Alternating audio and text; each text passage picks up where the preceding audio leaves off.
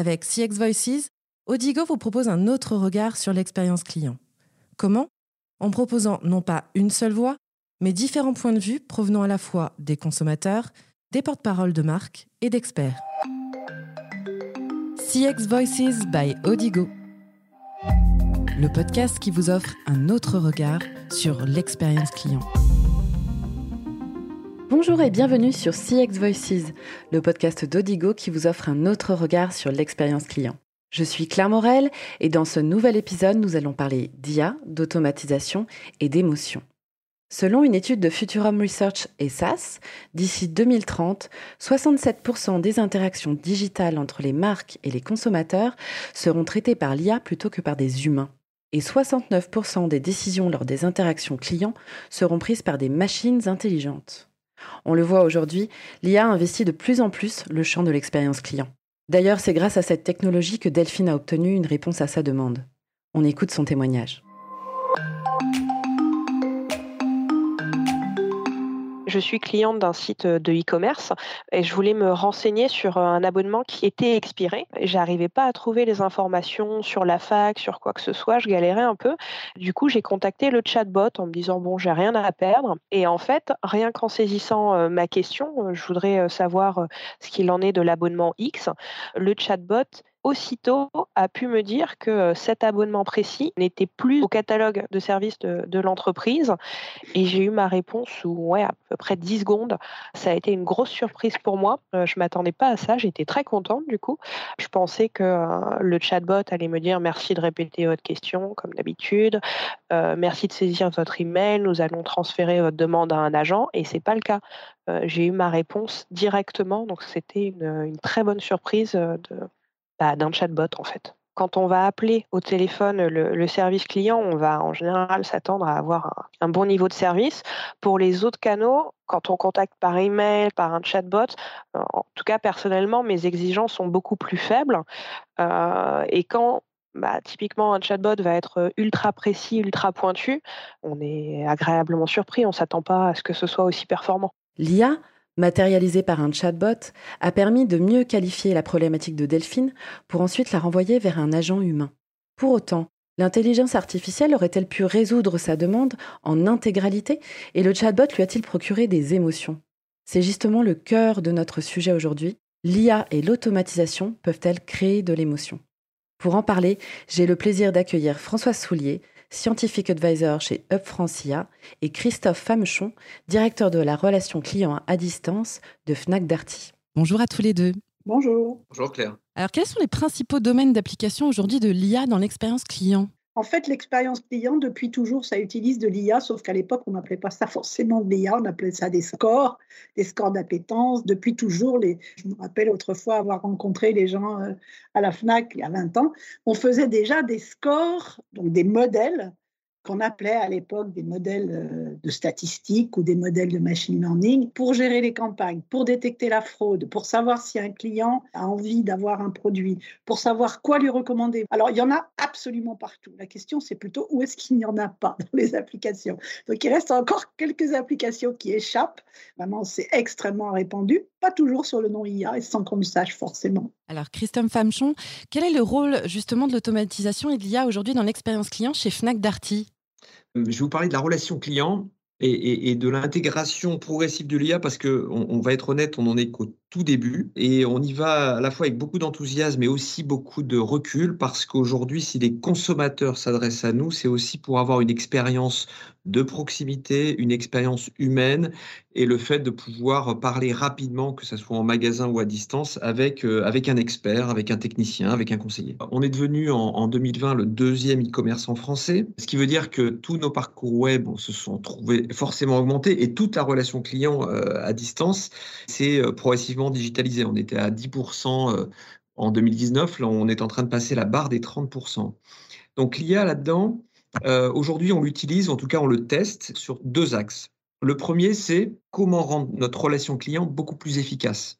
Alors, on a un panel de produits euh, pour lequel on assure un service après-vente, ce qui veut dire que nos consommateurs peuvent nous poser n'importe quelle question de produits. On utilise l'IA et on fait des tests qui sont assez euh, percutants pour enrichir nos bases de données, recueillir les meilleures, euh, les meilleures sources d'informations pour pouvoir rendre nos conseillers plus intelligents dans un premier temps et donner un meilleur service beaucoup plus efficace aux consommateurs. Et bien sûr, l'étape suivante, ça sera de permettre à nos clients d'accéder directement à ces bases de données pour pouvoir se dépanner, s'auto-réparer, euh, diagnostiquer et accéder à un grand nombre de services.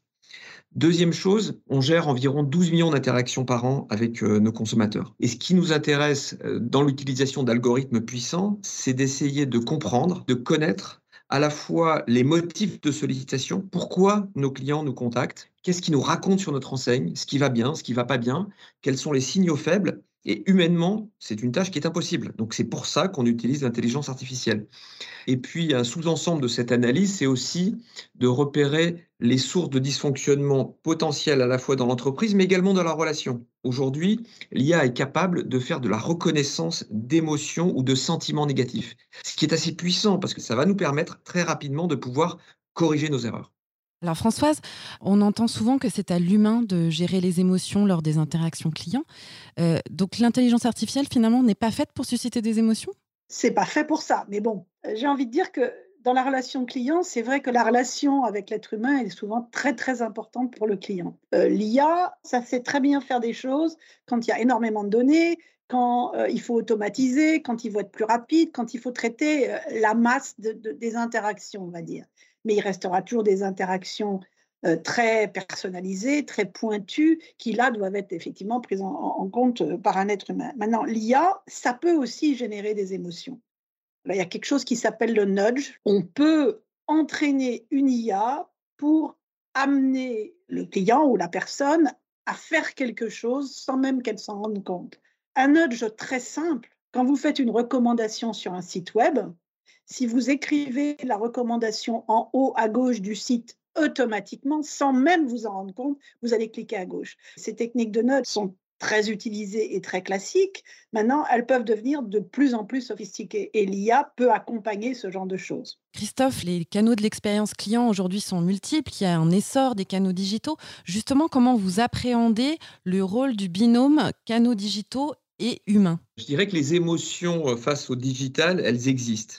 Si vous parlez avec un chatbot euh, qui vous répond à côté de la plaque, ça va générer une émotion négative. Il y a un concept qui est celui du conseil augmenté, c'est-à-dire comment je vais donner toute cette intelligence, toute cette puissance du web, plus cette émotion, euh, en tout cas cette capacité euh, de l'humain à, créer une relation pour avoir une meilleure prestation, une meilleure qualité de service. C'est un petit peu ce qu'on essaie de faire. Quand un consommateur se présente en magasin, il est aussi intelligent que le vendeur parce qu'il a déjà regardé sur Internet tout ce qui se passait. Donc nous, par exemple, on travaille avec une start-up française qui fédère tout le contenu euh, disponible sur le web, plus le contenu qu'on peut trouver chez des constructeurs, plus le contenu interne, puisque nous, chez Fnac et Darty, on a des bases de connaissances techniques internes, et on est en train de fédérer toute cette information pour permettre, sur des points de contact techniques, d'avoir une information beaucoup plus précise. Françoise, s'il y a bien une faculté que l'IA possède, c'est celle de détecter, mesurer et analyser les émotions. Est-ce une application déjà très utilisée dans les entreprises? Alors oui, il y a tout un, champ d'application qui s'appelle sentiment analysis ou l'analyse du ressenti, on pourrait dire en français. Et ça, euh, ça va se faire euh, avec des données. Donc par exemple, si vous avez une collection de textes, euh, je travaillais récemment sur l'analyse des tweets de la campagne entre Joe Biden et, Donald Trump. Vous avez tous les tweets et vous essayez d'analyser ces tweets pour savoir, par exemple, est-ce que ces tweets sont positifs vis-à-vis de l'un ou de l'autre? Donc ça, c'est des techniques qui sont euh, très classiques en, analyse de texte. Il y a également un peu plus récent peut-être des analyses de la couleur, entre guillemets, de la voix. Quelquefois, c'est dans un ton de voix ou un ton d'expression, peut-être une fréquence, ou, que vous allez pouvoir ressentir le sentiment. Et c'est des applications qui commencent à, rentrer en compte dans des centres d'appel, justement pour se rendre compte que si vous avez un client qui est complètement hystérique, il vaut peut-être mieux le faire basculer sur une cellule de crise qui a l'habitude de traiter ce genre de situation. Euh, sur l'image aussi, on est capable de, reconnaître euh, l'état. Est-ce que cette personne est en colère sur une image en, fonction de votre photo? Après, l'IA, c'est des techniques, c'est rien d'autre.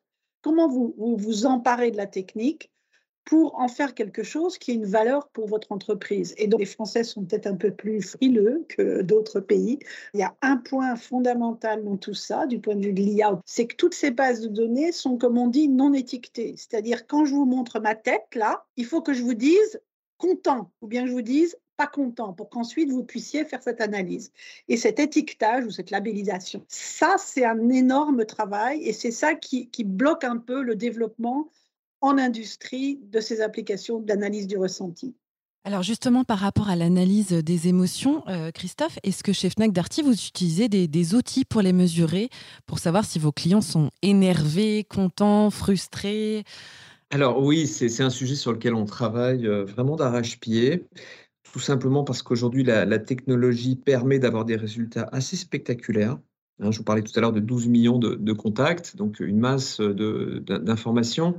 Aujourd'hui, on teste des solutions qui permettent à la fois sur des canaux téléphoniques et évidemment sur les canaux digitaux euh, d'analyser le contenu, mais également d'analyser les sentiments et de savoir quand le client n'est pas content ou quand le conseiller s'est mal comporté avec lui. Globalement, on est capable, avec un niveau de fiabilité proche de 100%, de savoir si un client est content ou pas. Ce qui est quand même 100% des conversations, hein, que ce soit pour protéger le consommateur ou le collaborateur, mais on est capable techniquement, euh, sur un très grand nombre euh, de conversations, de savoir si ça s'est bien passé ou pas. Et ce qui permet effectivement de construire des plans d'action derrière, à la fois soit de formation, soit de rappel des clients, etc.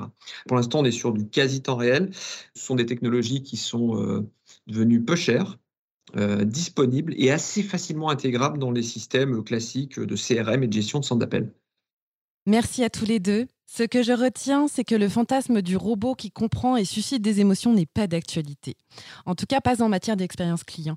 Le rôle de l'IA est de servir les enjeux d'efficacité surtout, de pertinence et de personnalisation et non pas de créer des émotions chez un client. C'est aux conseillers et aux agents qu'incombe la gestion des émotions et à titre personnel, euh, je ne peux que m'en réjouir. Merci de nous avoir écoutés. Je vous donne rendez-vous prochainement pour un nouvel épisode de CX Voices by Odigo.